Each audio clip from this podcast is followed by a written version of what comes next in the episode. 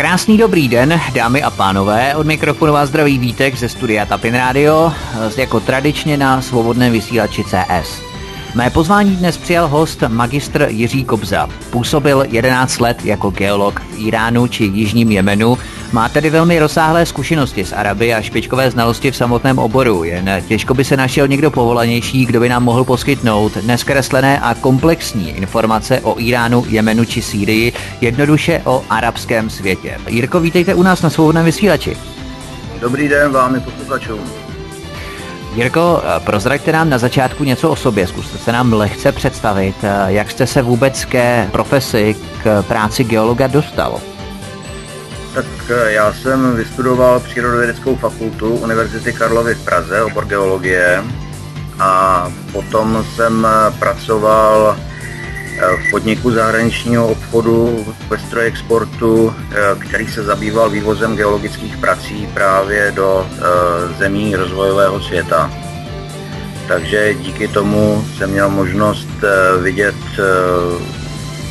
hodně zemí Blízkého východu, nejenom ty, o kterých jste mluvil, ale uh-huh. pracoval jsem v Jordánsku, v Egyptě, v tehdejším Jižním Jemenu, eh, měl jsem možnost eh, navštívit Emiráty, Kuwait a nakonec, nakonec jsem pracoval dlouho, dlouho v Iránu.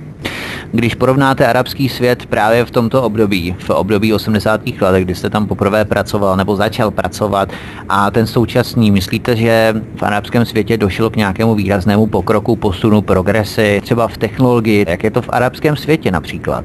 Arabský svět je eh, jedna část, eh, Irán, o kterém jsem mluvil, to je eh, perský svět, to jsou hmm. je velmi rozdílné entity. takže mají i úplně jiné kulturní základy, jinou historii a ty lidi, ty lidi jsou jiní prostě, jo? je to jiný, jiný národ. V 80. letech probíhala válka Irák-Irán, která do značné míry hodně ovlivnila uh, vývoj arabského světa na uh, západ od bojiště Eh, ale zase na druhou stranu eh, většina, většina těch zemí nějakým způsobem fungovala v poklidu. Eh, víme, že v té době, v té době teroristických útoků nebyly takové počty, jako se dějí dneska. Nebyl ten svět tak rozkymácený, bylo to všechno takový, řekl bych, mělo to řád, Člověk hmm. věděl, člověk věděl, co může, co nemůže a tak nějak to platilo, platilo pro všechny. Že jo, já jsem pracoval dva roky v Jordánsku, když byl uh, ještě u moci král Husajn a té době Jordánsko bylo zemí, kde bylo bezpečno, kde byl pořádek, kde prostě všechno fungovalo, uh, kde od, od války, od bitvy eh, s palestinci u Zarka, vlastně, kdy jordánská armáda palestince vytlačila do Libanonu, eh, byl mír a, a měli dobré vztahy s Izraelem. Samozřejmě ta politika tam hrála svoji roli, ale eh, když to porovnám s dnešní situací, tak přišlo mi to takový přijde mi to takový, že tenkrát to bylo bezpečnější, bylo, tak, bylo to víc v pořádku, bylo to um, otevřenější možná taky vůči, vůči nám jako západu. Uh-huh. Já právě myslel ohledně toho Jordánska, že tam právě uh, uteklo mnoho palestinců, je tam už druhá generace palestinců, kteří se samozřejmě chápou podílet se na mocenském uspořádání struktur vládnoucích právě v Jordánsku, tam je ta hamašímská dynastie, že jo. Teď uh, Abdullah II. král, to jsem právě myslel, že to Jordánsko je i teď uh, jednou z mála klidných zemí v tom arabském světě. Jordánsko je království. Je to v podstatě, řekl bych, Nemůžeme to úplně považovat za konstituční monarchii, uh-huh. nicméně má to svůj parlament, který má nějaké pravomoci. Eh, král Abdullah to rozhodně nemá, nemá jednoduché, eh, protože za prvé jeho otec, kterého je já považuji za nejlepšího politika, kterého kdy Arabové měli. Tu laťku nechal hodně vysoko. A za druhé, mocensky samozřejmě v momentě, kdy král Hussein zemřel, tak se různé bojůvky, různé skupiny, ať už palestinců nebo muslimských bratří nebo různých, různých těchto organizací snažili, snažili rozvířit, rozvířit vody a získat moc a vliv, ať už terorem nebo jinými nástroji. Aha. Takže zatím musím jako říct, že podle mého názoru král Abdullah se dokázal vypořádat velmi elegantně s tou situací a upevnil moc, protože v momentě, kdy v zemi vládne eh, král, který, bych tak řekl, není vázaný volebním obdobím a má možnost plánovat dlouhodobě a podstatě nikdo se na něj netlačí, nikdo si netroufne mu okopávat kotníky, jak se říká tady u nás, Aha. tak ta země má šanci, že tam bude pořádek.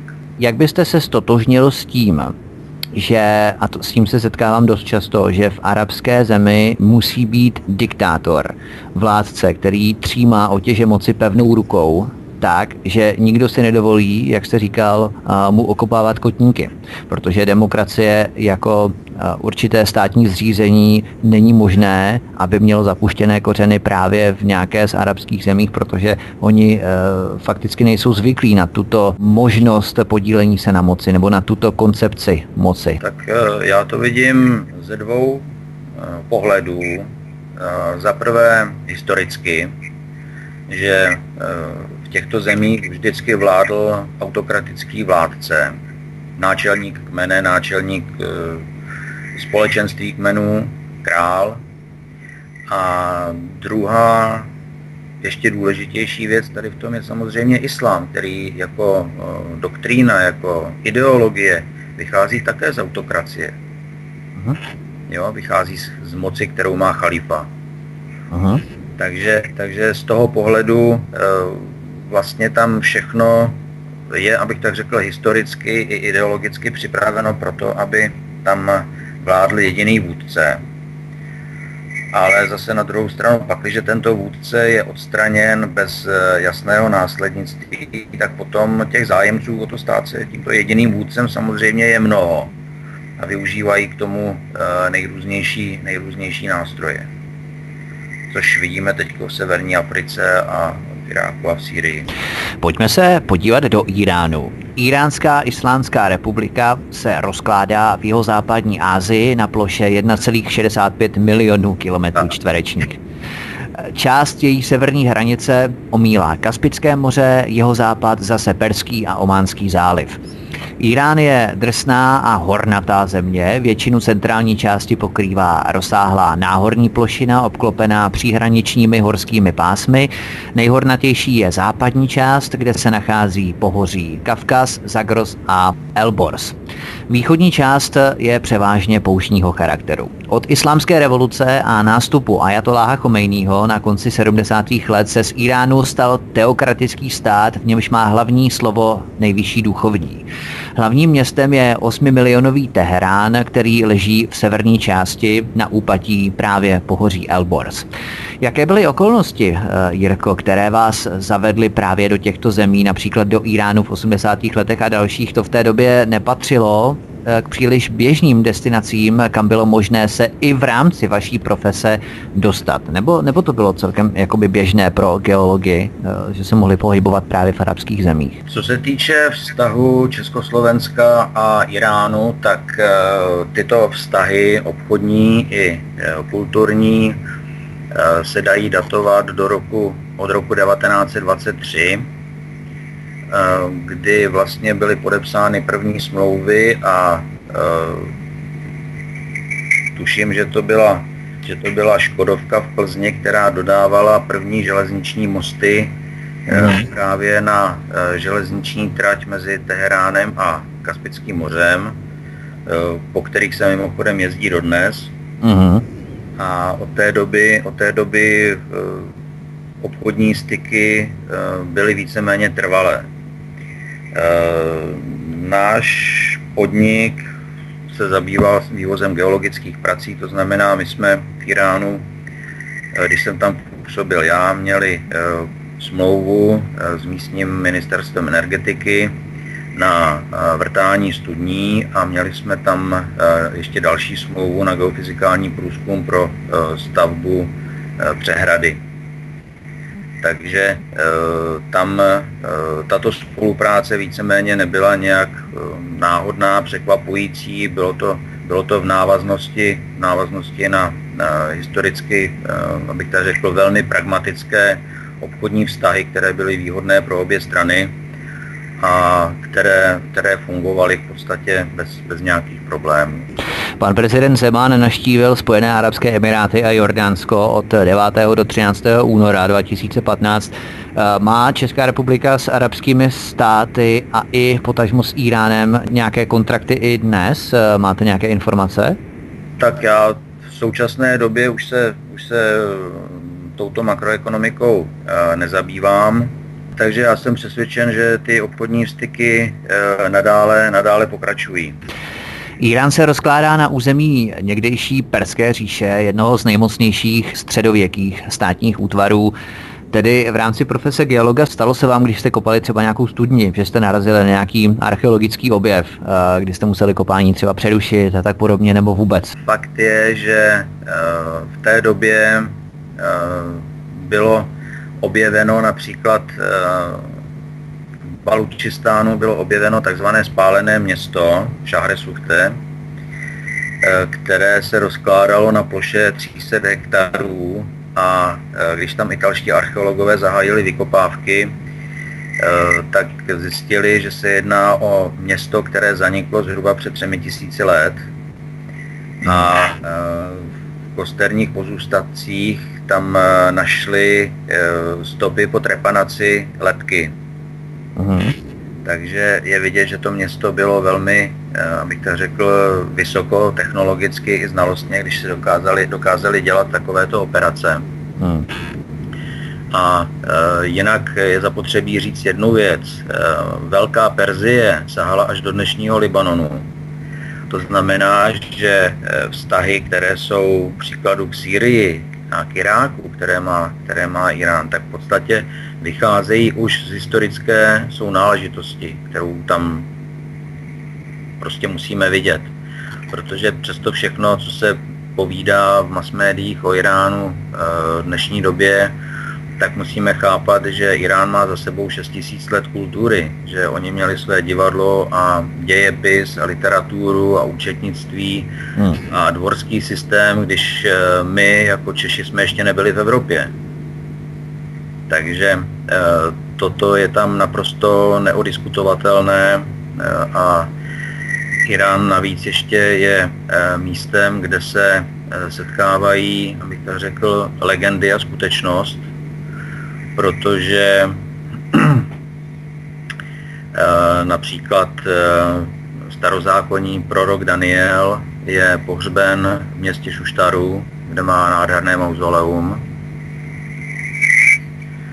Eh, a je tam, je tam pohřbeno řada, řada dalších lidí, kde se biblické příběhy potkávají s realitou. Takže tam, tam ta kultura, kultura je prostě vidět a samozřejmě země tak, tak obrovská, eh, přes kterou šla historie posledních 8 tisíc let, tak je plná, plná památek, plná všeho hedvábné stezky přes uh, řadu pevností, přes uh, paláce, uh, že, Pasargády, Persepole. Je tam, to, je tam to spousta, spousta a já jako geolog jsem využíval možnost, že jsem se mohl pohybovat prakticky, prakticky po celém Iránu, abych tyto místa viděl. A co myslíte, že právě zapříčinilo tu islámskou revoluci v roce 79, kdy vlastně z exilu přicestoval Ayatollah Khomeini. Pasuje to nebo hodí se to vůbec k Iránčanům, kteří nejsou eh, příliš, eh, řekněme, zvyklí na to válčit v tom konvenčním arabském slova smyslu, že by vyvolávali válečné konflikty jako peršané. Nebo co si myslíte, že zapříčinilo, nebo kde můžeme eh, spatřovat nebo hledat kořeny té islámské revoluce? Tak první řadě o Iránu je zapotřebí říct eh, naprosto jasně, že poslední expanzní válku vedl Nader Shah do, do Indie eh, někdy v 17. století a posledních, hmm. posledních 250-300 let se Irán pouze brání vnějším nájezdům. Hmm. Za druhé, eh, expanze a nájezdy do zahraničí se dělají většinou proto, aby ten nájezdník něco získal což eh, v podstatě není případ Iránu, protože Irán při své obloz, no, obrovské rozloze a při zásobách nerostů a všeho, co tam mají, tak oni všechno mají, oni už nic nepotřebují. Hmm. Jo. Takže oni to potřebují spíš bránit před těma, eh, kteří by jim to chtěli vzít. A co se týče vzniku, eh, co se týče příjezdu, příjezdu Ajatola Komejního a odjezdu, respektive vypovězení šáha Pahlavího z Iránu, tak eh, tady v tom, jestli dovolíte, bych eh, odkázal všechny, kteří chtějí vědět, jak to bylo doopravdy, aby se připojili na kongresovou knihovnu ve Spojených státech, tam je řada velmi zajímavých dokumentů a zjistí, že pravda je úplně někde jinde, než jak je to prezentováno tady u nás. Hrálo tam do určité míry angažovanost západních možností právě v tomto revolučním převratu? Nebo kdybychom to měli nějak schrnout, sumarizovat, vypíchnout ty základní, základní uh, fakta, které vedly právě k tomu převratu? Uh, no, já bych se vrátil do svého, do svého mládí. Vzpomínám si, uh, že jsme byli se školou na nějakém takzvaně výchovném filmu, který byl nějaký, kterým byl nějaký nudný sovětský válečný film. Ale před film, nebo týdeník, vyprávěl o tom, jak eh, eh, šach eh, Páhlaví s manželkou navštívili Československo a zúčastnili se v Boleticích obrovských vojenských manévrů. Mhm. Znamená, že šách v podstatě vyrazil na nákupy a zajímal se, zajímal se o československé zbraně. Vycházelo to z toho, tam se vždycky všechno točilo, točilo okolo nafty. Hmm. E, když e, e, před první světovou válkou angloamerické společnosti drancovali naftové bohatství Iránu naprosto bezostyšně, tak v roce 52 Eh, došlo ke svržení Rézy Šáha a nastolení republiky, kdy ministerským předsedou se stal Mosadek, který začal požadovat eh, za naftu eh, burzovní ceny. Jo, protože prohlásil, že není možné, aby z iránské nafty bohatli všichni kromě Iránu. Mhm. Irán zůstával chudý. A toto bylo natolik, natolik zřejmě hmm, opovážlivé, že byla zorganizována obrovská kampaň za jeho svržení, která byla organizována uh, především americkými a britskými tajnými službami, hmm. ukazují jsou materiály. On tam potom nastoupil ten jeho syn Mahmud, ne? Šach Pálavý. A poté, co byl svržen, svržen Mosadek, tak byl nastoupen, byl usazen na trůn uh, mladý Mohamed Reza Pahlaví. Hmm, Mohamed a e, v podstatě se pokračovalo dál, tak jak předtím. Že? No a Aha. potom nakonec zřejmě asi došlo zase k nějakému, nějakému rozporu. E, iránská armáda byla vyzbrojena e, kompletně americkými zbraněmi, letadly, veškerý, veškerý prostě know-how měli od Američanů, což když si přeložíte do jazyka ekonoma, tak vidíte, jaký úžasný šéf z toho američani měli. Hmm. Že, že pokud dali nějaké, nějaké peníze za naftu Iránu, tak zase Irán uh, si za to musel nakoupit americké zbraně. A uh, zřejmě potom došlo zase k nějaké disproporci, disproporci v názorech s tím, že potom uh, přinutili, přinutili uh, šáha, aby šel hledat zdroje zbraní někam jinam. No a pak, když ještě k tomu zvedl ceny nafty, tak zřejmě to byl dostatečný důvod pro to, aby byla organizovaná, organizovaná kampaň proti němu. Tady v tom, tady v tom eh, bych vás odkázal na přednášky Johna Perkinse, které jsou i na YouTube, mm-hmm. kde on konkrétně tuto, tuto operaci popisuje docela, docela podrobně. John Perkins byl člověk, který působil v úvozovkách jako člen americké neziskové organizace, která se zabývala šířením v úvozovkách demokracie do zemí, které, abych to řekl, potřebovali změnit vládu. Tam šlo vlastně i o to, že eh, v listopadu 1979 se skupina studentů zhostila americké ambasády velvyslanectví v Teheránu a držela ji déle než jeden rok, včetně rukojmích. Vlastně to byl ten zážeh nebo něco podobného, že američané opravdu věděli, že eh, Iráčané se nepodřídí už tentokrát? Uh, no, uh, já si myslím, že podle pramenů, které jsem měl možnost vidět jednak v Iránu a jednak, jak jsem se zmínil, v, v americké kongresové knihovně, uh-huh. tak uh, ta studentská akce byla naprosto spontánní, která překvapila Američany stejně jako Komejnýho, uh, který z toho nebyl samozřejmě šťastný. Musíme si uvědomit, že to byl americký prezident Carter, který vlastně odsouhlasil jeho návrat do Iránu a který uh, nařídil Šáhovi, aby odjel. A e, tam samozřejmě tato záležitost velmi, velmi narušila iránsko, iránsko-americké vztahy. Ale podle toho, e, podle toho, co jsem měl možnost vidět, tak tam ani nešlo o americká rukojmí, tam šlo o to, kdo bude dalším americkým prezidentem. A e, Vím, že eh, v té době se u Chomejního si podávali dveře americké eh, politické delegace, nikoli teda, abych to řekl, státní úředníci, ale zástupci republikánů a demokratů. Uh-huh.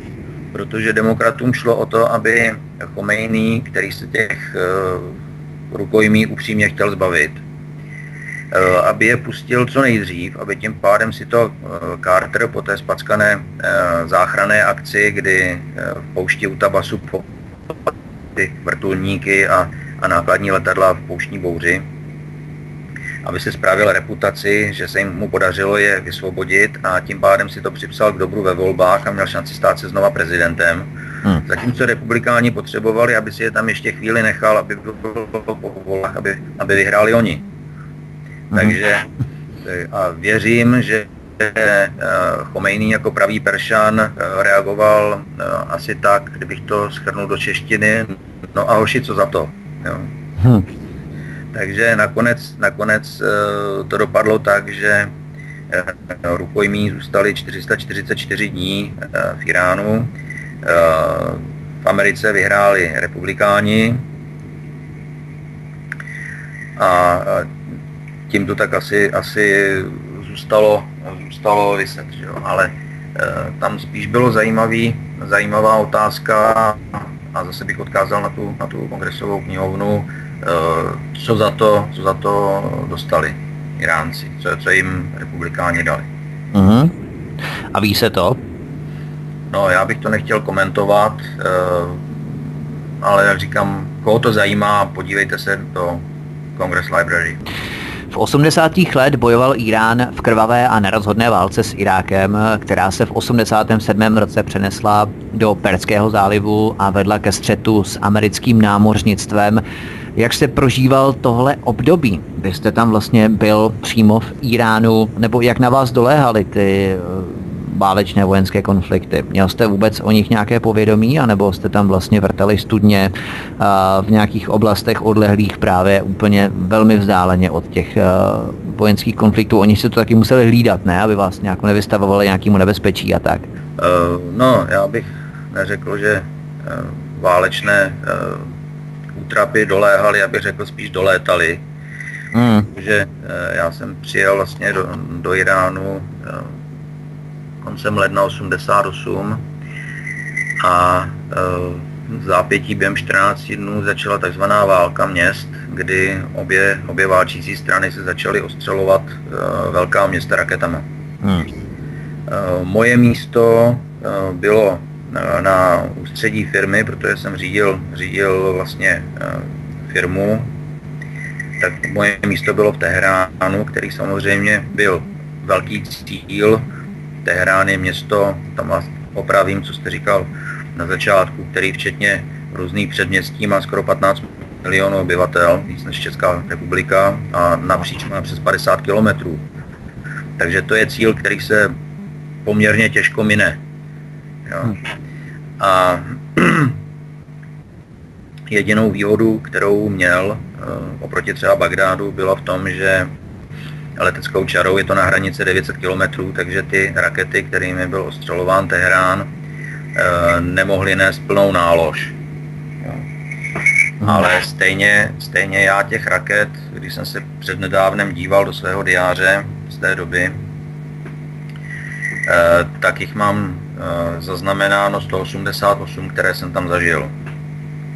A to byly, to byly útoky, před kterými eh, se těžko dalo někam schovat, protože byly naprosto nenadálé. Eh, Iráčani stříleli ty rakety eh, po skupinách, nebo já nevím, třeba po pěti, mezi pěti minut, mezi tří minut. A protože v té době měl Irán problémy se zásobováním elektřinou, tak eh, kdo neměl uh, tranzistor, protože poplach byl vyhlašován v rádiu a v televizi, tak samozřejmě neměl šanci si to rozvědět. Mm. No a těch raket celkem bylo tuším 220 uh, eh, a zbytek expedice uh, se strojním zařízením a, s auty a ze všem, tak samozřejmě byly poušti vrtaly. Tam zase nebyl důvod plítvat drahýma raketama a bylo to eh, takový, řekl bych, spíš otázka náhody. Větší problém, větší problém, který válka přinesla, že v té době, když jsem tam byl, tak eh, to hospodářství už bylo eh, hodně, aby to řekl, opotřebované. Byl velký nedostatek prakticky čehokoliv, byl tam lístkový systém, takže všechno od žárovek přes cukr, tuk, maso, Eh, mouku všechno bylo na lístky. Uh-huh. Já jsem, také jsem měl svou vlastní lístkovou, lístkovou knížku, stejně jako kterýkoliv jiný, jiný peršan. Takže jsme s nima stáli ve frontách, vždycky čekali jsme, jestli na nás něco zbude, nezbude. Eh, byl to eh, jako poměrně nelehký, nelehký úsek života, ale zase na druhou stranu bylo úžasné, že přesto všechno Iránci drželi při sobě. Oni jsou velcí patrioti a v momentě, kdy tady byl prostě vnější nepřítel, který na ně útočil, tak uh, oni jako vlastenci stáli při sobě a šli bojovat. A jak se na vás Peršané dívali, když jste třeba stál v té frontě, nebo když jste se pohyboval po ulicích na veřejnosti, uh, jako na člověka Bělocha, Evropana, Oni vlastně nevěděli, pro ně je vlastně běloch kdokoliv, může to být z Evropy, může to být třeba i Američan, který je běloch, tak uh, oni to nemohli vědět, předpokládat, jo? takže neměl jste třeba i obavy z nějakého útoku, protože oni byli asi i na broušení na Američany. Tak uh, samozřejmě, a když jsem vyrazil, vyrazil za expedicí na jih, když jsem měl z Teheránu například do Bandarabasu, což je nějakých 14 kilometrů, uh-huh. tak uh, prostě jezdil autem, jo? Takhle. Já jsem se pohyboval hlavně autem, ano. Uh-huh. Jak, jak jsem říkal, využíval jsem toho, abych viděl, viděl zemi, viděl jsem památky, viděl jsem toho co nejvíc a uh, taky mě to přišlo popravdě řečeno bezpečnější. Jasně. A, uh, takže před každou vesnicí, před každým městem uh, mě kontrolovali, uh, při výjezdu z toho města mě taky kontrolovali, takže jsem procházel, já nevím, 30 kontrolama, což bylo docela složitý, protože většinou to byli mladí kluci, kteří eh, neuměli jediný slovo anglicky, neznali, eh, neznali jiný písmena než arabský. Hmm. A teď samozřejmě, když se tam objevil cizinec, tak jsem jim těžko, těžko vysvětloval, když jsem ještě neuměl persky, těžko vysvětloval, kdo jsem, proč, proč tam jedu a, a proč tam musím jet a takový. No, potom se nám to podařilo vyřešit, respektive můj předchůdce to vymyslel, eh,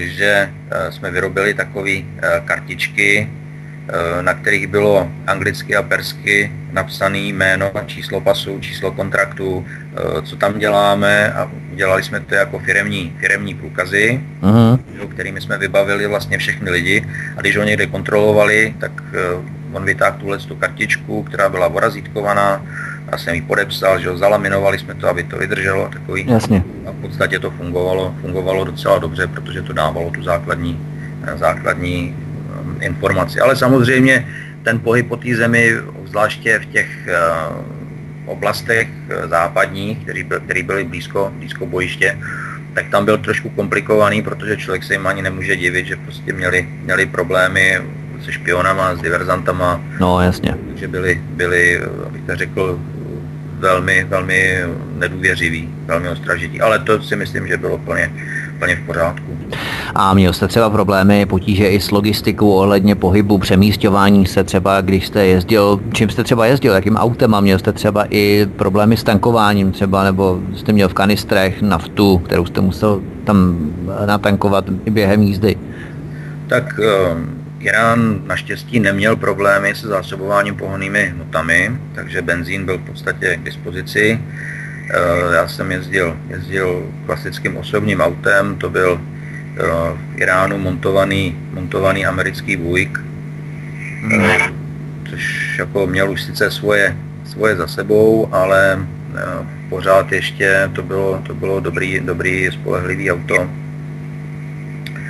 takže, takže s tím, jako co se týče technických problémů, tak e, samozřejmě e, zase tím, že to bylo auto, které bylo montované v Iránu, tak v každém okresním městě se na to dalo sehnat nějaká, nějaká e, náhradní věc. A na druhou stranu Iránci, stejně jako Češi během socialismu, se stali naprostými mistry improvizací. Takže, takže když nebylo něco originálního, tak, nebo, nebo něco, co patřilo přímo do toho, do toho auta, tak vymysleli, přizpůsobili něco jiného, prostě jak to udělat, aby to fungovalo. No, takže, to, takže to jako bylo celkem, celkem nechci říct bezproblémové, ale nebylo to, nebylo to jako nějak bezvýchodné, když se něco někde pokazilo. A my jsme tady zmínili palivo, ložiska ropy a zemního plynu v Iránu patří k pěti největším na světě.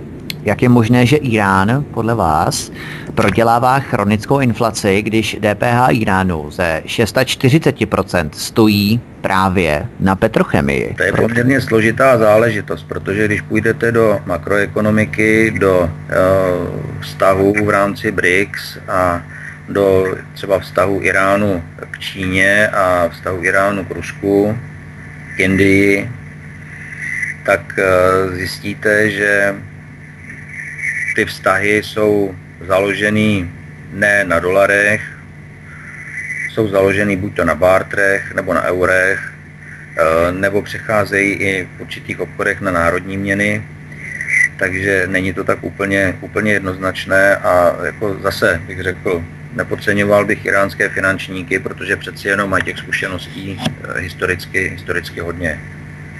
Eh, ta, ta země z hlediska eh, občanů, jakým způsobem žijou občani, takový ti, ti běžní, tak dá se hodně přirovnat k socialistickému Československu. Jo. Že Irán vyrábí, vyrábí skoro skoro všechno sám, vyrábí si svoje auta, nákladní auta, traktory, letadla, vyrábí si e, léky, vyrábí elektroniku, mají špičkové softwarové inženýrství. Mm. E, jsou, to, jsou to většinou věci, o kterých e, se e, moc nemluví, ale ale prostě je to tak, ta, ta základná technologická, materiální i lidská je prostě obrovská. Je tam spousta univerzit, spousta, e, spousta velmi vzdělaných lidí, technicky vzdělaných lidí. Jo. Hmm. Takže, takže Irán v tomhle tom se má, má o co opřít. Samozřejmě embarga, e, různý e, omezení obchodní, sankce a takový stěžují, stěžují tu situaci. Ale je zase zapotřebí chápat, že pokud je vyhlášeno embargo ze strany Evropy nebo Spojených států, tak, tak na východ od Iránu jsou potom státy technologicky velmi rozvinuté, jako Čína, Indie a Rusko, které milé rády, milé rády prostě převezmou, hmm. převezmou roli dodavatelů. Takže, takže tyto akce bohužel se spíš obracejí proti, proti nám, než proti Iránu, protože víte dobře, že když se jednou opustí nějaký trh, tak potom ten návrat tam je velmi těžký. V 90. letech se moci v Iránu uchopil Chamenei. Starostou Teheránu se stal Ahmadinejad, který potom převzal roli moci v roce tuším 2005, teď si nejsem jistý, a v tu dobu právě začala ta embarga. Šlo tam o obohacování uranu, kdy byly samozřejmě i jaderné komise. Vedl ji tuším Hans Blix a další komisaři, kteří e, potom vydali dokumentační zprávu vypovídající o tom, že oni je pustili fakticky kamkoliv a neschledali nic, co by e, vykazovalo určité prvky toho, že by Irán začal vyrábět jaderné hlavice. Myslíte, že ta embarga právě byla způsobena tímto, že vlastně tam došlo k nedorozumění, kdy Západ si myslel, že opravdu usilují o vyvíjení jaderné hlavice proto, aby se staly určitou vůdčí zemí v regionu? Já to vidím spíš z hlediska politiky a to je role vnějšího nepřítele. Musíme si uvědomit, že v té době už začínala příprava, příprava akce e, Brdský radar. A mm-hmm. e, zrovna tak eh, pro Irán představa vnějšího nepřítele, protože v té době se neustále e, objevovaly zprávy o tom, jak e, letecky nebo e, nízkoletícími raketami bude, bude ten e, iránský jaderný program e, napaden že jo, nad, s čímž Iránci víceméně počítali, proto ten eh, veškerou tu eh, technologickou základnu eh, měli rozptýlenou po celé zemi a ukrytou ve vysokých horách. A také vím, že nakoupili od firmy Ericsson rušičky satelitního signálu. Mm. Samozřejmě jako dokážou, dokážou do značné míry omezit schopnost těchto raket navigovat. A Eh, fakt je, že eh, jakýkoliv eh, vnější nepřítel vždycky umožní, umožní vládnoucí skupině, abych to řekl, utáhnout vnitřní bezpečnost, zlikvidovat vnitřní opozici,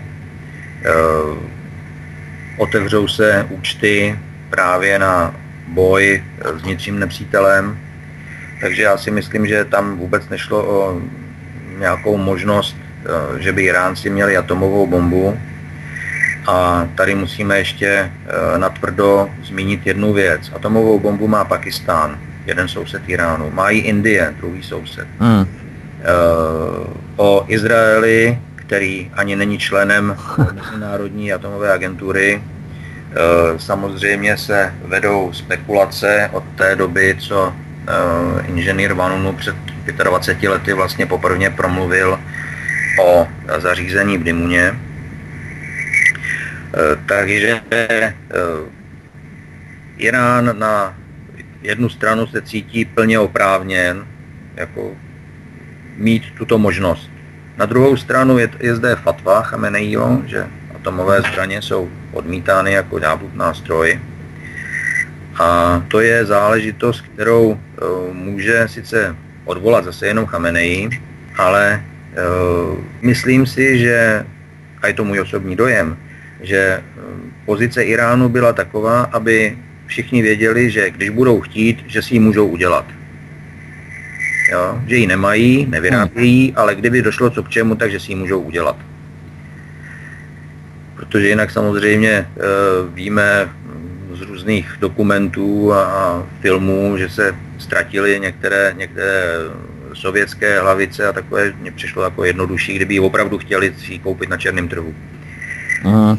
Ale e, myslím si, že tady celá ta aféra šla především o možnost zaprvé e, Spojených států e, dostat své základny do východní Evropy a e, Irán tím pádem byl nucen, nucen reagovat. Jinak jen tak e, pro zpestření Eh, já jsem v té době pracoval v Iránu jako, jako podnikatel a ehm, samozřejmě mám tam spoustu přátel když jsme, když jsme o tom diskutovali, tak kolikrát se mě ptali a říkali, prosím vás, co vy Češi blbnete s tím, s tím radarem, s americkým. Mm-hmm. Rusů jste se zbavili a natáhnete si tam Američany. A jsem jim říkal, no nám nic jiného nezbývá, jste teroristi a chcete nás ostřelovat raketama atomovejma. A oni začali strašně smát, protože už mě taky znali trochu a říkali, prosím, mě, prosím tě, proč bychom plejtvali raketama, kterých máme málo, eh, s atomovými hlavicema, který nemáme, na nějakou bezvýznamnou zemi na druhý, na druhý konci světa, která nemá ani tolik obyvatel jako naše hlavní město. No jasně. Hmm. Ono to v podstatě tak, taky odpovídá. Já jsem se zúčastnil, zúčastnil uh, jednoho semináře, který organizoval, organizovala kancelář Tomáše Klvani uh, na podporu radaru. Aha kde nám vykreslovali poloměry, kam prostě došánou, uh, dostřelí jaké uh, typy iránských raket. Jo. A že když má dostřel 3000 kilometrů, tak že dostřelí až do Brna. Jo, no a já jsem se potom ptal, prosím vás, jako, a odkaď to měříte, ty 3000 kilometrů? Říkali, no od hranic, samozřejmě. Jsem říkal, to si myslíte, že Iránci svoje nejdražší a nejúčinnější zbraně umístí na hranice na dosah eh, nepřátelských děl a komand? Říká, ty budou střílet z centrálního Iránu někde z hor, aby to měli bezpečí schovaný. A to už máte na hranice tisíc kilometrů, takže hmm. se ten poloměr zkracuje podstatě ty rakety jsou míněny na to, aby zasáhly schromaždiště eh, armád, kdyby je chtěl někdo napadnout. No a na tohle už mi neměli odpovědět. Mm, samozřejmě. Takže, takže zase prostě šlo o propagandu, šlo o nástroj PR uh, eh, obou stran, jak Ameriky, tak, tak Iránu si myslím aby prosadili prostě svoje vlastní, vlastní zájmy. Čím myslíte, že to bylo, že nakonec ten radar nebyl umístěn tady u nás v Brdech? Tak eh, já si myslím, že i naše tehdejší vláda pochopila, že to je politicky neprůchodný. Ale oni byli dost pro, protože tam byl Topolánek ODS, oni to velmi tvrdě obhajovali právě. To, to je sice pravda, ale už i, ta, i tu samotnou obhajobu jim voliči spočítali. To je pravda. No, vraťme se tedy do roku 89-90, 1989-90, kdy obě země, jak Irán, tak i Irák, eh, Saddam Hussein byli vyčerpaní tímto konfliktem bezmála desetiletým a Saddam Hussein potřeboval ropu a zaútočil na Kuwait, což byl americký spojenec a američané samozřejmě tvrdě zasáhli. Uh, myslíte si, že to byla chyba, že Saddam Hussein měl už předem uh, v této šachové partii nebo geopolitické šachové partii počítat s tím, že američané si nenechají líbit, aby jeho spojenec byl napaden někým, kdo na to podle jejich mínění nemá právo? Uh, no, víte, uh, já si myslím, že považovat Saddama Husseina za hlupáka by byla chyba. A uh, podle toho, co já jsem četl o tom konfliktu, tak vím, že před útokem na Kuwait eh, Saddam diskutoval eh, tuto záležitost s americkou vyslankyní v Bagdádu, bohužel jsem zapomněl její jméno, mm-hmm. která mu naznačila, že v podstatě nejsou proti. Takže on to vzal, že má volnou kartu a vyrazil. Mm-hmm. No. no a potom zase podle, podle informací, o kterých samozřejmě můžu spekulovat, jestli jsou pravdivé nebo nejsou, to já, to já nevím, ale podle nich kuvajský emír eh, dorazil s 84 miliardami dolarů do Spojených států a řekl, tady jsou moje peníze a vraťte mi Kuwait.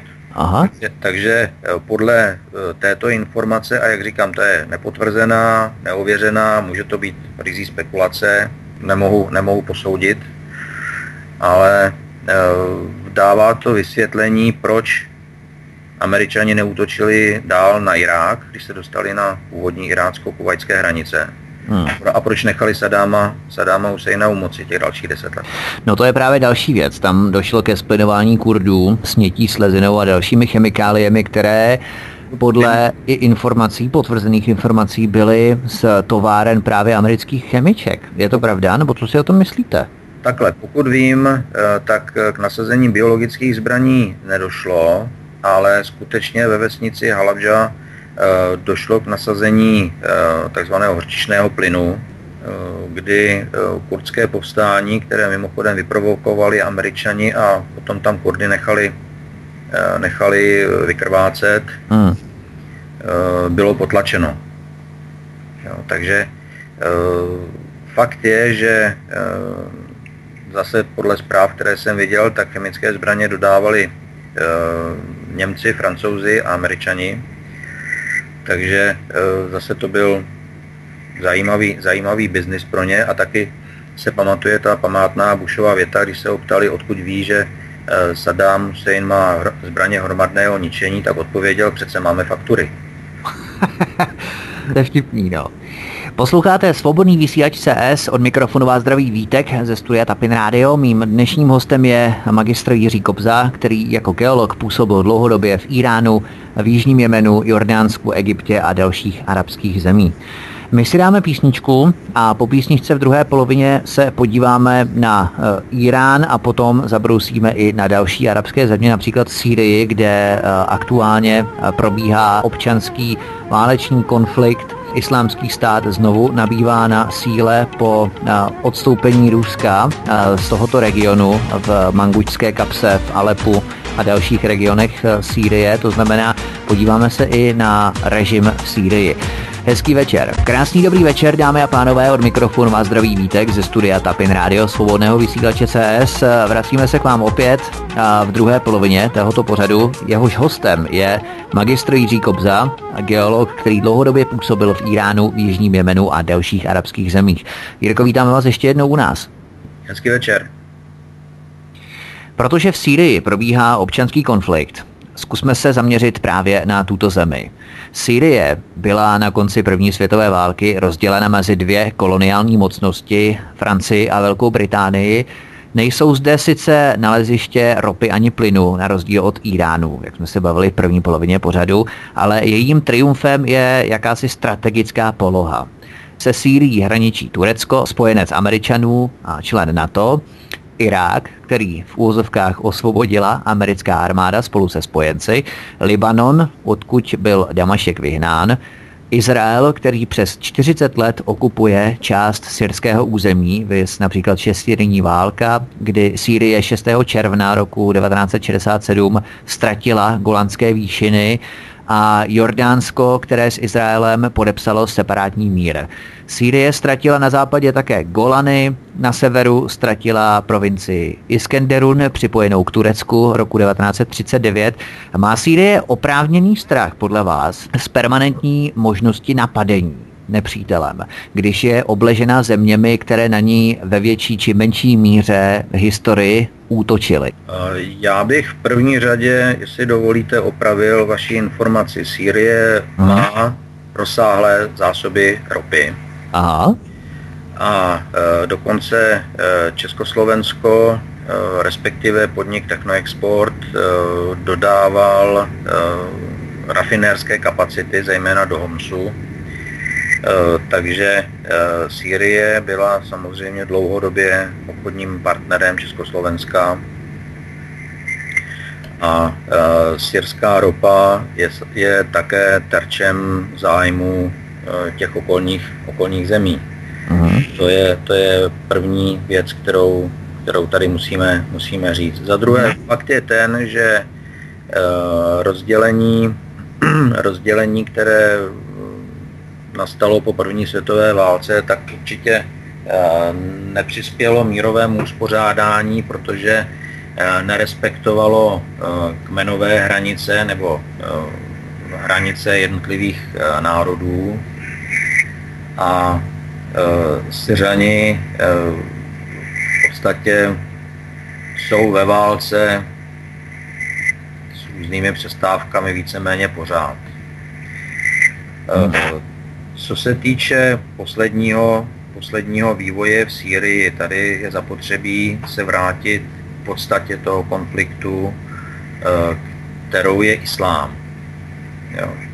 E, tady je zapotřebí vědět to, že islám v podstatě funguje jako franšíza. Funguje tak, že, když to řeknu slovy Majo Binderbindera z hlavy 22, eh, každý se může přidat, kdo se prohlásí, prohlásí za muslima, eh, přednese před dvěma svědky šádu a hmm. tím je muslim. a každý má tedy nárok a povinnost vést džihad, za který v případě, že v tom džihádu padne, bude odměněn po smrti všemi rozkošemi, o kterých se píše v Koránu a v dalších hmm. Takže v podstatě je to taková, řekl bych, cesta k moci, protože kdokoliv se prohlásí za svatého bojovníka, tak uh, už se mu nikdo nepostaví do cesty. Všichni, uh-huh. všichni buď tomu pomáhají, nebo se mu snaží aspoň nepřekážet, což jsme viděli třeba v Belgii, v Bruselu, v Molenbeku, kdy Abdeslám se tam ukrýval několik měsíců uh, bez toho, uh, že by místní lidi, kteří o tom dobře věděli, ho vydali, vydali trestnímu stíhání. Uh-huh. Protože žádný muslim si netroufne udělat cokoliv proti někomu, kdo se vydává nebo kdo, kdo se prohlašuje za svatého bojovníka nebo za džihadistu. Uh-huh. A e, pádem nebo, nebo rozbitím, rozbitím státních struktur v Syrii samozřejmě se otevřelo pole e, k získání moci pro eh, řadu skupin a řadu místních náčelníků, kteří buď to se snaží něco získat, nebo se snaží jenom přežít. A eh, výsledkem je, výsledkem je občanská válka, ve které téměř každý bojuje s každým. A já jsem k tomu napsal už několik, několik článků, že v podstatě eh, jediný, jediný způsob, jak Sýrii zachránit jako, jako stát, a zabránit pokračování vojenské, vojenského rozvratu, vlastně abych to řekl takhle, uh-huh. vojenského rozvratu, je jediná legitimní vláda, která tam je, a to je Bashar Assad, protože nikdo, nikdo jiný tam nebyl zvolen. A Bashar Assad byl zvolen v přímé volbě, kde teda získal, získal přes 90% hlasů. Ale já jsem hluboce přesvědčen, že on ty hlasy získal právě proto, že Syřané v něm vidí naději na mír. Že on je dostatečně silný vůdce k tomu, aby ten mír udržel. Ono totiž nejde, nejde o to, uh, jestli místní uh, diktátoři, tyrani, uh, vládci a tak dále, když použiju tento, tuto terminologii z našich mass médií, likvidují místní opozici. Ono jde taky o to, že tím, že drží, abych to řekl, opozici poctivé vzdálenosti a drží ji na ostří meče, tak v podstatě drží mír ve své zemi. To jak jsme se bavili na začátku vlastně, že ti diktátoři drží protože, pevně protože tě, Syřani, Syřani nechtějí válku, Syřani chtějí hmm. mír. Hmm. Jo. Hmm. A Určitě. samozřejmě k tomu, k tomu nastupuje ještě ta franšíza islámu, e, taková ta mesiářská franšíza navíc ještě, e, která Eh, islámské bojovníky vlastně vysílá do Evropy, protože džihad je vyhlášen od 7. století vůči nevěřícím a ten, ten trvá. Ten, ten příkaz nikdo nezrušil, protože ho vydal Mohamad a jedině on by to mohl vyvo- eh, odvolat. To nemůže, protože už tady není. Hmm. Hmm. Jo. Takže, takže současně to funguje jako, jako obrovská ideologická a výcviková základna a lidi, kteří přichází do Evropy už pomalinku opatrně prosakují informace, že opravdu to asi nebude úplně, úplně košer, že jsou mezi těmi migranty, džihadisté, jsou tam bojovníci, jsou tam lidi, e, kteří si usilovně brání e, zjištění jakékoliv identity, identifikace, že jo, každý den se jmenuje jinak, každý den je z jiné země, opaluje si prsty, aby mu nemohly být eh, odebrány otisky. Toto samozřejmě jako bude trvat do té doby, dokud eh, v Sýrii, v Libii eh, a všude, všude jinde, všude v těch obětích islámského jara nenastane mír a ten nenastane bez silného vůdce. A také v Sýrii musíme vědět jednu věc, že alavická skupina, která je okolo Bašara Asada, Eh, tak ví velmi dobře, že v momentě, kdy prohrají, tak je vybijou všechny. Jo, takže alavité budou bojovat do posledního muže. To je to celkem hmm. věc, o které se mnoho nemluví, ale je to prostě tak. Oni vědí, že prostě nemají šanci přežít, když nevyhrajou. Když si vezmeme, že v Sýrii žilo před občanským povstáním v roce 2011 19 milionů obyvatel, z nich většinu tvoří suničtí muslimové, ale vládla jim menšina alavitů, což je jedna z větví šítů, právě o čem jste teď mluvil. Povoleno však bylo jen jedno politické hnutí, které bylo součástí Básu, strany práce, jediné sekulární pronárodní arabské strany v Sýrii, která navíc byla během eh, studené války spojencem Sovětského svazu, řekněme. Je skutečně Sýrie podle vás taková diktatura, jak se nyní všeobecně tvrdí? Eh, já jsem v Damašku byl někdy v roce 2006 uh-huh. a v té době v té době to byla otevřená, otevřené bezpečné město, eh, kde eh, jste potkali hm, slečny v minisukních, které se vedly se slečnou hijábu. Eh, v restauracích jste si mohli dát, co jste chtěl. Fakt je, že já jsem tam navštívil některá, některá šítská svatá místa a neměl jsem problém se dostat tam ani o tamtud, nikdo si mě nevšímal. Když jsem se choval, choval úctivě zdvořile, tak uh, jsem měl možnost prostě si dělat, co jsem chtěl. Takže rozhodně bych netvrdil, netvrdil, že to byla nějaká krutá diktatura, ale já bych, jestli dovolíte, tady sáhl trošku do historie. Určitě. Uh, protože máme v oblasti jeden krásný precedent a to je Turecko když Kamal Atatürk eh, převzal vojenskou moc v podstatě diktátorským způsobem a převedl, eh, převedl Turecko na sekulární stát. Ano. Uh-huh. A pevnou rukou ho držel v tomto směru, eh, protože to prostě jinak nejde. Jo.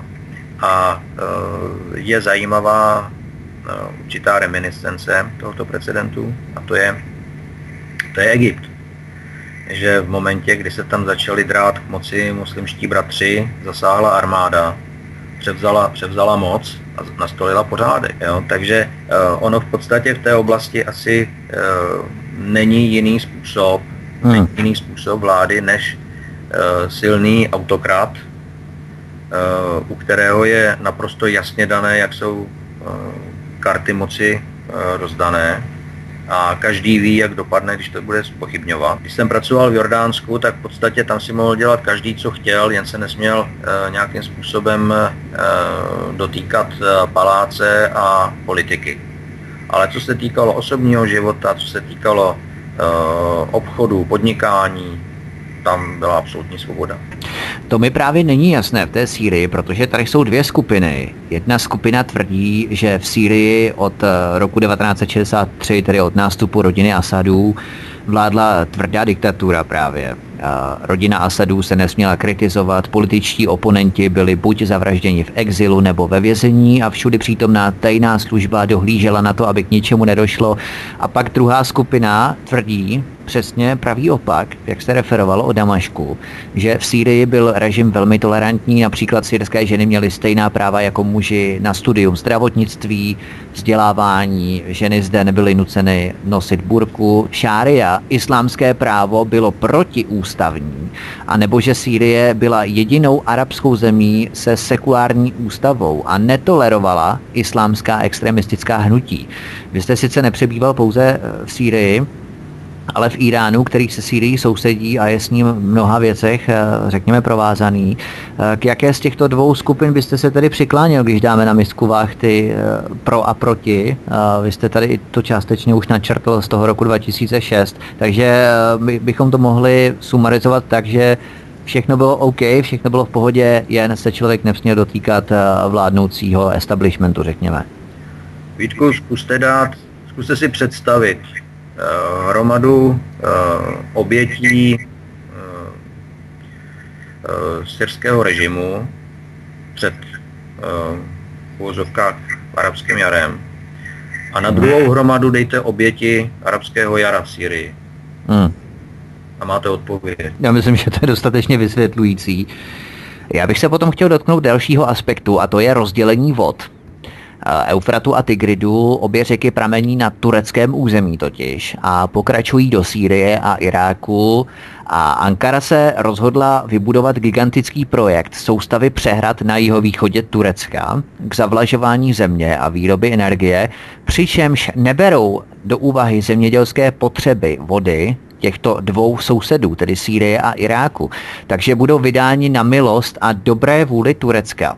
Voda je dnes eh, důležitější komoditou než možná i ropa, nebo při nejmenším stejně důležitou. A právě na tento problém mezi Tureckem a Sýrií, potažmo Irákem, se díky válce zapomíná. Vy jste pobýval v Iránu, Irán je pouštní, hornatá, vyprahlá země. Jak je to tam vlastně s vodou? Je tam dostatečné zavlažování sladkou vodou nebo je tam velká nouze o vodu a jak to tam vůbec řeší? Tak voda na celém středním východě je samozřejmě základní strategickou surovinou. E, co se týče e, jihovýchodu Turecka, tam mě napadá spíš jiná otázka, jestli to není, jestli to není trik, jak odříznout Kurdy od vody. Uh-huh. A co se týče, co se týče Iránu, tak Irán e, na sever od pohoří Albor směrem ke Kaspiku, e, tam je strážek poměrně, poměrně dost. Tam je krajina, která vypadá jako e, Jižní Morava, uh-huh. až na ty kopce samozřejmě, že už tisícový ale eh, na jich od Alborzu Teheránem počínaje dál, tak samozřejmě tam je eh, klimatické rozhraní, tam je vody velmi málo. A sice eh, jsou zejména v těch příhraničních horách k Iráku jsou velké řeky, kde byly vybudovány přehrady na řekách Karche, teď si vzpomínám, eh, které zásobují vodou, vodou místní, místní zemědělce, jsou tam, tam soustavy kanálů, eh, protože eh, tam jsou obrovské projekty cukrovarnické, že jo, na cukrovarnickou, na cukrovarnou stěnu a jsou tam cukrovary, do kterých také dodávalo Československo a později Česká republika dodávala své zařízení. Ale co se týče centrálního Iránu, eh, zejména eh, v oblasti Rafsanjánu, Jazdu, Kermánu a tam, tak tam je vody, vody eh, přes léto málo. Hodně, hodně je závislá na zavlažování prostřednictvím studní. Samozřejmě ten engineering ohledně zásobování eh, někde, někde přesahuje eh, možnosti, možnosti doplnění těch vodonosných horizontů, takže tam dochází, dochází eh, i ke snižování kapacit vlastně podzemních vod, protože tím, jak jsou přečerpávány, tak se snižuje, snižuje jejich kapacita. A ta voda prostě to je, to je život, hmm. že jo, tam bez ní, bez ní se nedá, nedá žít a je to samozřejmě také tím pádem účinný mocenský nástroj. A pakliže, pakliže kurdové eh, jako, jako tvrdošíně vzpůrný národ eh, se odmítají podvolit mocensky, tak eh, možná projekt, který by jako část Kurdistánu odřízl od vody,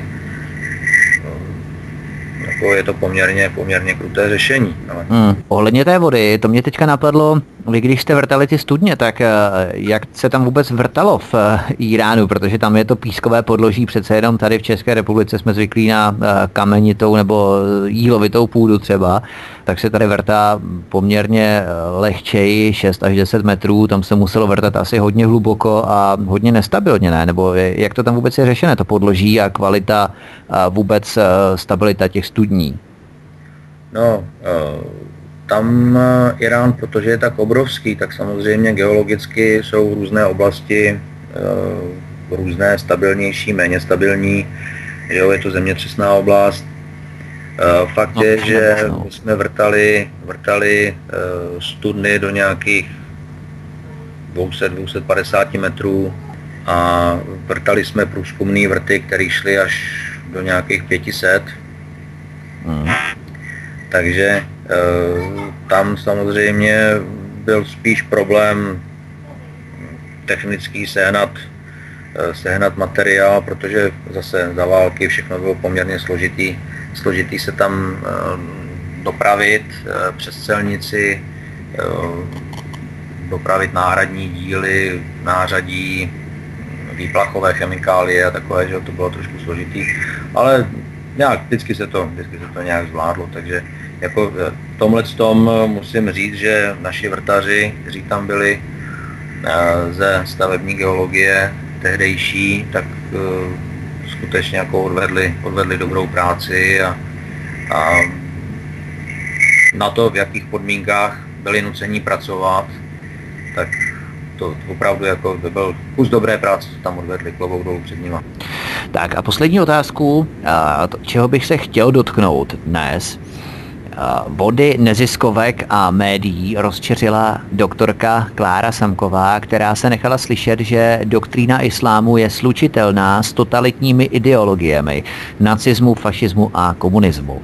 Máme nějaká fakta, jako důkazy, že nacismus, potažmo Hitler sám, byl velkým obdivovatelem islámu, stejně jako islám obdivoval nacismus. Můžeme islám, nebo můžeme islám vsadit vůbec do historického kontextu jako pokračující doktrínu s cílem podmanění občanů a donucením jich ke slepé poslušnosti, tedy jakýsi, řekněme, vlhký sen všech architektů autokratické nebo spíše diktátorského, diktátorského řízení moci. Tak já v tomhle tom asi bych nesouhlasil s přirovnáním islámu k nacismu, protože nacismus je e, založen na, na příslušnosti k určitému národu. E, spíš, e, jak jsem říkal, protože funguje jako volná franšíza, tak spíš bych to viděl jako k tomu, k tomu fašismu. Konec konců, když si otevřete Wikipedii, najdete, isla, najdete termín islamofašismus. Ano.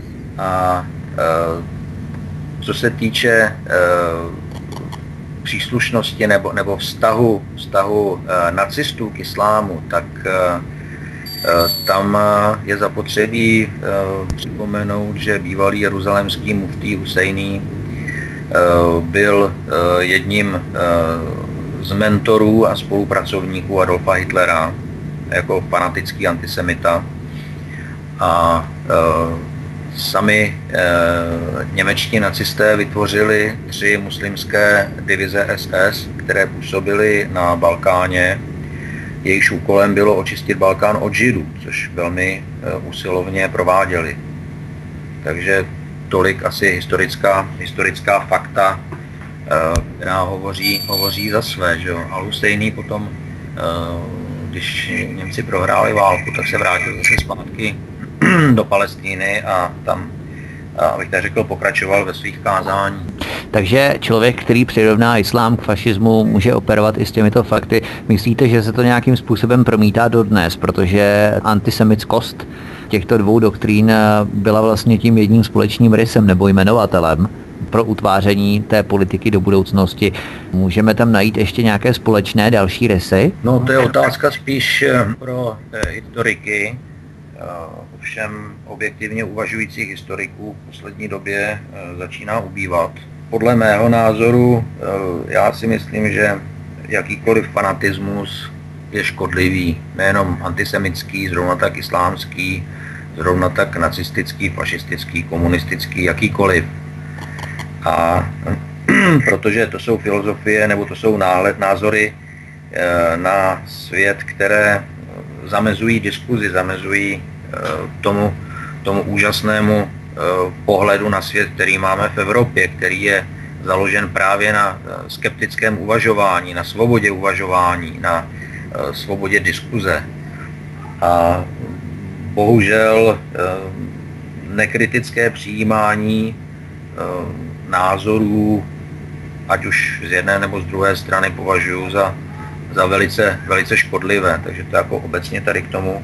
A co se týče těch, těch společných faktorů, jak jsem se zmínil na začátku, uh, doktrína nebo ideologie islámu je založená na chalifátu, to znamená autokracii, nespochybnitelné roli e, chalífy jako vůdce ideologického i mocenského. Takže tam samozřejmě můžeme najít spoustu společných rysů. Tvrdí můj dnešní host, magistr Jiří Kobza, dlouhodobě působící v Iránu, Jižním Jemenu, Jordánsku, Egyptě a dalších arabských zemích jako geolog. Jirko, já vám moc děkuji, že jste si na nás udělal čas a věřím, že vaše znalosti eh, jsou velmi rozsáhlé a posluchači si hodně odnesli a třeba se na našich vlnách svobodného vysílače setkáme i nikdy příště. Budu se těšit. Určitě. Tak, to by bylo všechno. Já vám děkuji ještě jednou a mějte se hezky. Není zač, držte se. Taky. Eh, to by bylo všechno, vážení posluchači. Od mikrofonu vás zdraví Vítek ze svobodného vysílače CS Studia Tapin Radio a samozřejmě s přáním příjemného poslechu dalších pořadů vás zdravím. Hezký večer.